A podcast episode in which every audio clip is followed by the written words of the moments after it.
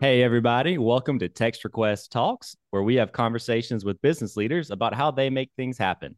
Presented by Text Request, the business text messaging platform that lets you uh, text from your office phone numbers directly on your computer or any other device so you can stop making phone calls and start actually getting responses. Learn more at textrequest.com. I'm Kenneth Burke, and today we're talking with Larisa Walega, who is the Senior VP and Chief Growth Officer for Ziebart International. Larisa, thanks for being here. Thank you for having me, Ken. All right. So just give us a quick intro. What do you do for Ziebart? What does Ziebart do? If people aren't familiar with the brand, just give us the uh, the overview. Yeah, sure. Thanks. Um, Ziebart was founded in 1959 on rust protection. Um, and since we've diversified into services like detailing, window tint, paint protection films, um, sprayed on bed liner.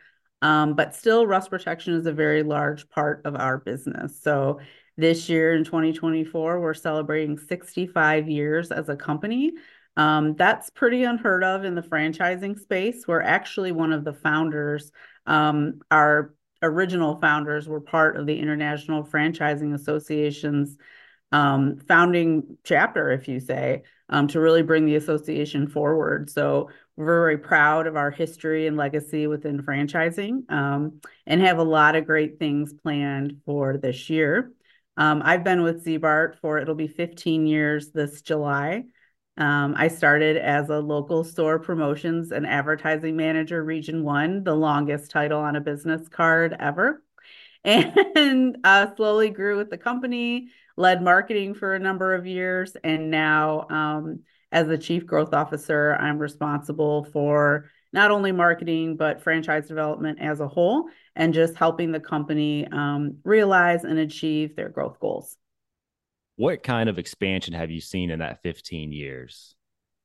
I've seen a lot of expansion, uh, both domestically and internationally as well. Um, you know that it's interesting you ask that question because on top of um, new franchise owners coming into our system, we've also seen expansion into other ways. One being expansion of our current franchise owners into multi-store owners, um, but also an interesting expansion which is very near and dear to our brand's heart is the legacy that happens. So passing that store down from generation to generation and staying with the franchise. Um, we have a number of owners who do that. Um, we may even have the above average rates of that at this point within the franchising world. But um, when we talk about expansion, there's multiple different avenues. How many uh, territories do you have currently, give or take? Um, we don't actually sell territories. We um, sell primarily single unit um, license agreements, although we've had um, tremendous interest and growth um, in the multi unit space as well. Um, but in the US, we're in right around 20 states with you know expansion goals obviously beyond that. We're primarily in the Midwest and the East Coast, although growing very heavily in states like Florida, Texas, Arizona. Um, so we're really excited for the opportunity um, to service drivers in the South. And then a, a large part of your role currently or, or more recently has been franchise development. So walk me through what works to help you do that and bring people in. Yeah, well, my background was in marketing. So you know, naturally with any leader who takes on a role um, or a growth opportunity, you know, I'm kind of educating myself in any of the places that um, I need further education into too. But because I've been so active and involved in the franchising community for 15 years, um, it's kind of been a natural transition. But I would say, in terms of um, really letting and setting the groundwork for franchise development, it's really just unpacking everything, right? Even starting with our franchise disclosure document and looking at that, understanding where there's places that we can optimize that document to have better conversations, relationships, and success for our franchise owners. So we're really kind of going from the ground up here.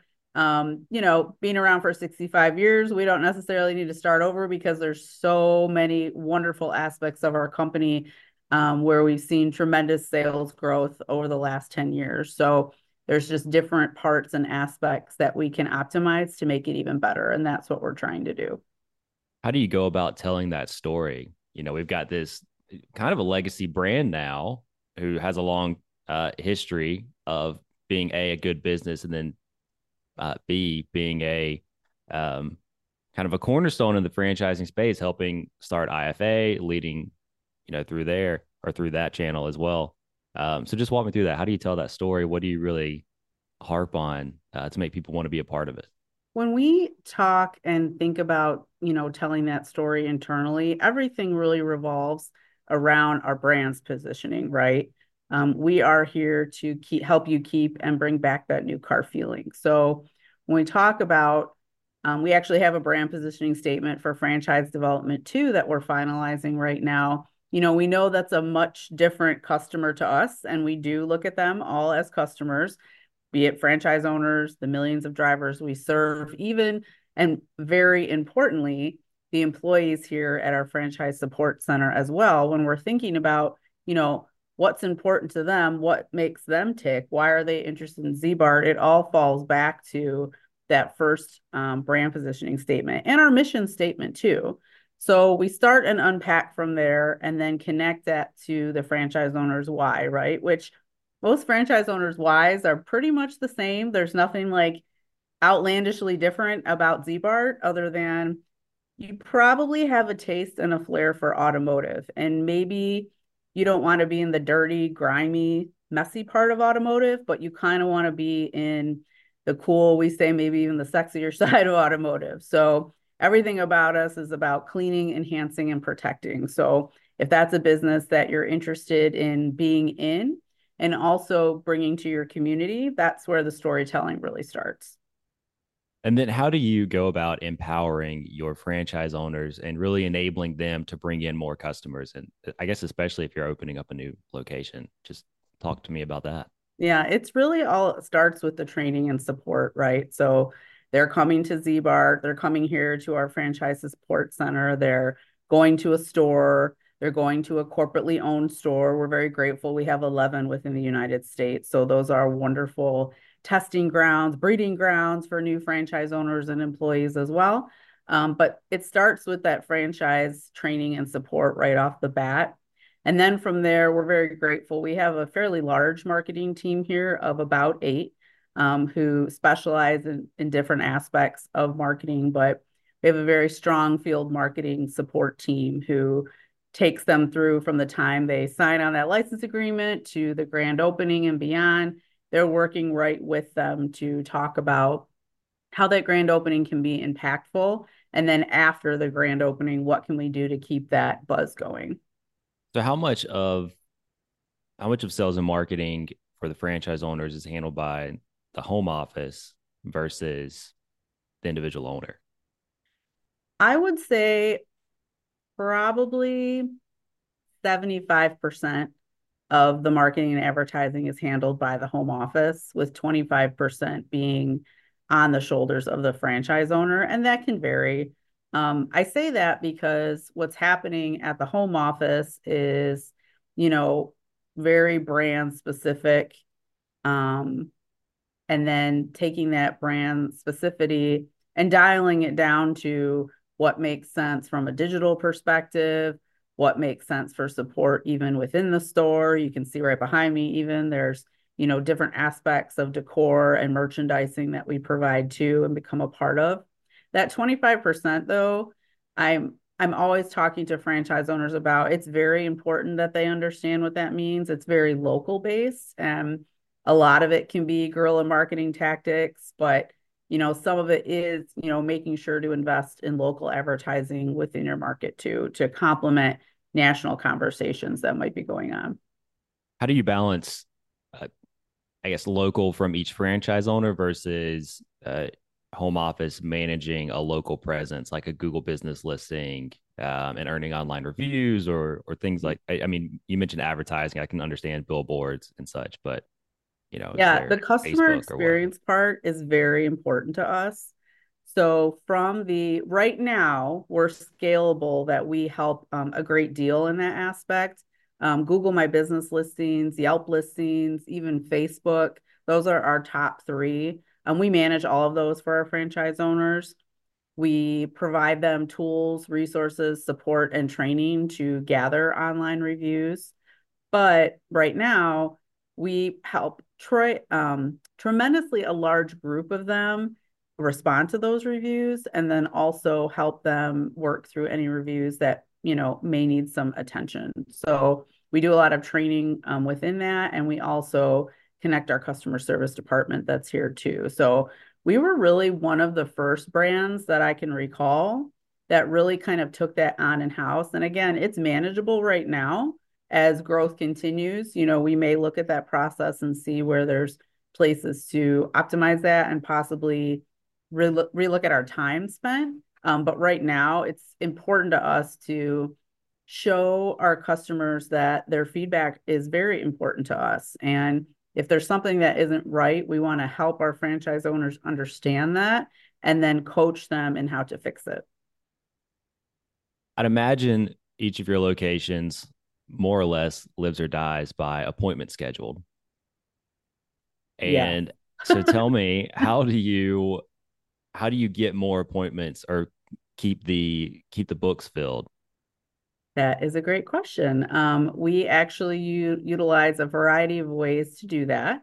Um, our first, it kind of is a growing cadence approach, but our first approach um, actually was with text messaging, with text requests. So um, we utilized our texting program from an operations standpoint to confirm appointments, to remind about appointments, um, and then specifically within our model, when you have a service completed that requires an annual maintenance, reminding you about that maintenance appointment and getting that scheduled too. So we've definitely seen there's certain services that we have that we see no-show rates um, a little bit higher than others.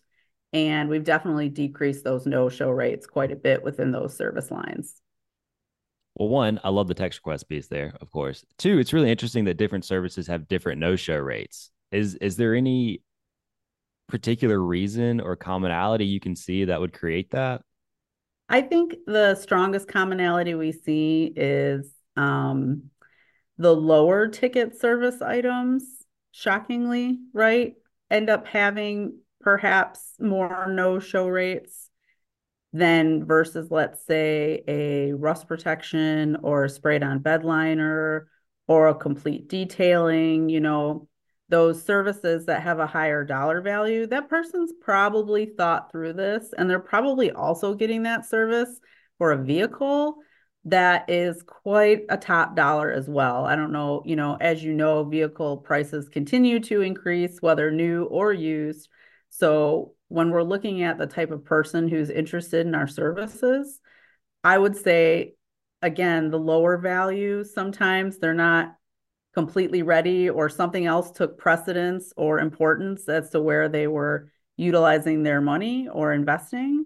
Um, but for the most part, the items that um, are just a little bit more expensive tend to, we don't, they, they're coming in, they're getting it serviced because it's taking care of their vehicle. It's just like if you think about like you know, an insurance plan as well too, right? You have, let's say on your home, you know, you're insuring that home to ensure that it keeps its value. It's the same thing with a vehicle as well. Many of the services that we provide in the end, when you're ready to sell that vehicle, when you look at places like Kelley Blue Book or anything, and you're trying to look at value of vehicles, when you look at good, average, you know, low, whatever that key may be, when you look at the highest level, that's no rust and so when you're immediately thinking about that and you want that highest value for that vehicle, you're coming to us and making sure that it's rust proofed. And it's also cleaned as well too from the inside, you know, minimal staining and whatnot. So do you see any difference in particular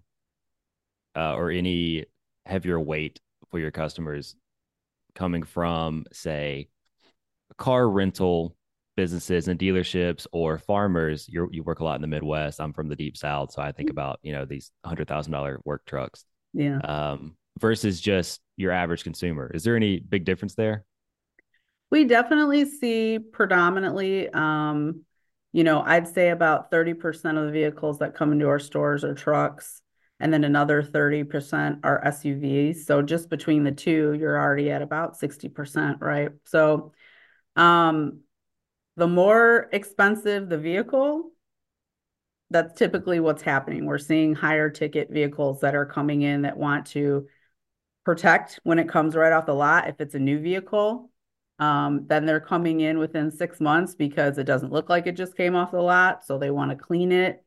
Um, and that protection isn't just about rust, though, it's also about paint protection. So one of our most um, our newest services that is gaining such popularity is our um, ceramic Z gloss coating. So by getting that paint coating, you essentially never have to wax again.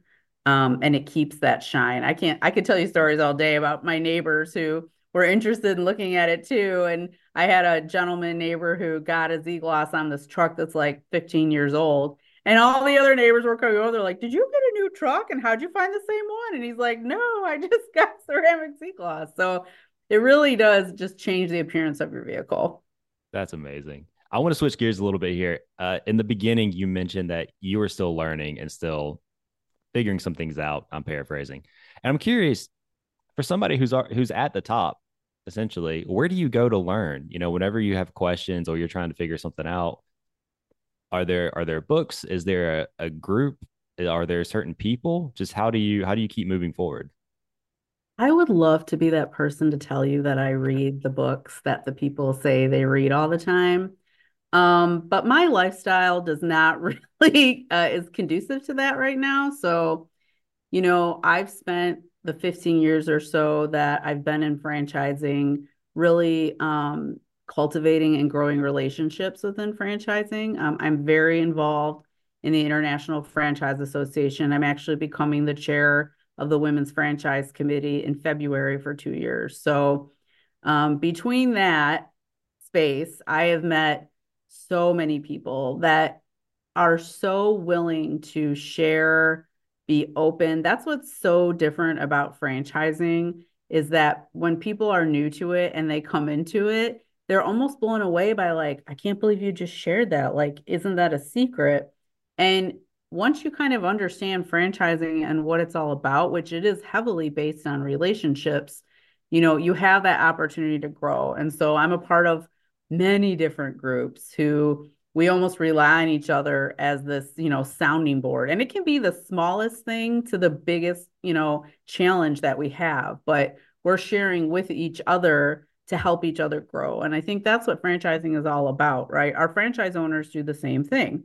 They talk to each other, they share all the time, you know, challenges or great ideas that worked in their store um, to make everybody else successful. Community is such a big part of franchising um, that if that's not something you're interested in, you probably don't want to be in the business. So, you know, to come back to answer your question, it really is about the relationships that I've built to learn. And then coupled with, you know, the six or seven conferences that we try to go to in a year, um, laser focused on where there's opportunity for myself to grow.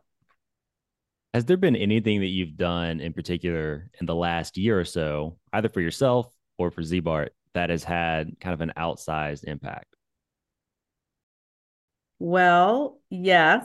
Um, I would say that and it wasn't just me it was um, you know led by our ceo but we've um, seen lots of change um, over the course of the last two years and we have so many things. If we were having this conversation in like even 60 days i'd have so many things to share with you but we haven't shared them with our franchise owners so i can't share them with you yet but um, i would say that the number one thing that we've done that has really just shaped and continued to shape our culture is just making sure that we're really dialed in and listening to our franchise owners. We utilize um, franchise business reviews satisfaction survey, and it's so important to us. I mean, we build much of our strategy around the feedback that comes from that survey in terms of not only the things that we're doing well to grow our relationship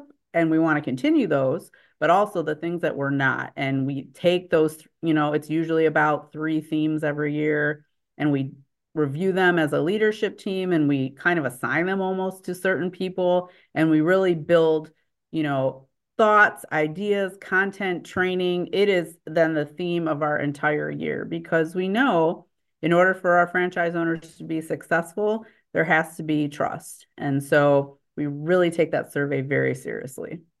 Do you see fairly large shifts year to year in survey results, or is it fairly consistent? Um, we've constantly seen growth over the last four years, four to five years that we've been annualized about the survey. Um, it's a lot to move the needle. So we keep moving the needle up, which is good. Um, and I think in the places where, you know, year over year and annually, I'll even say as of two years ago, where it was big strides to make movement in the places that um, our franchise owners were feeling like we just had some opportunity for growth.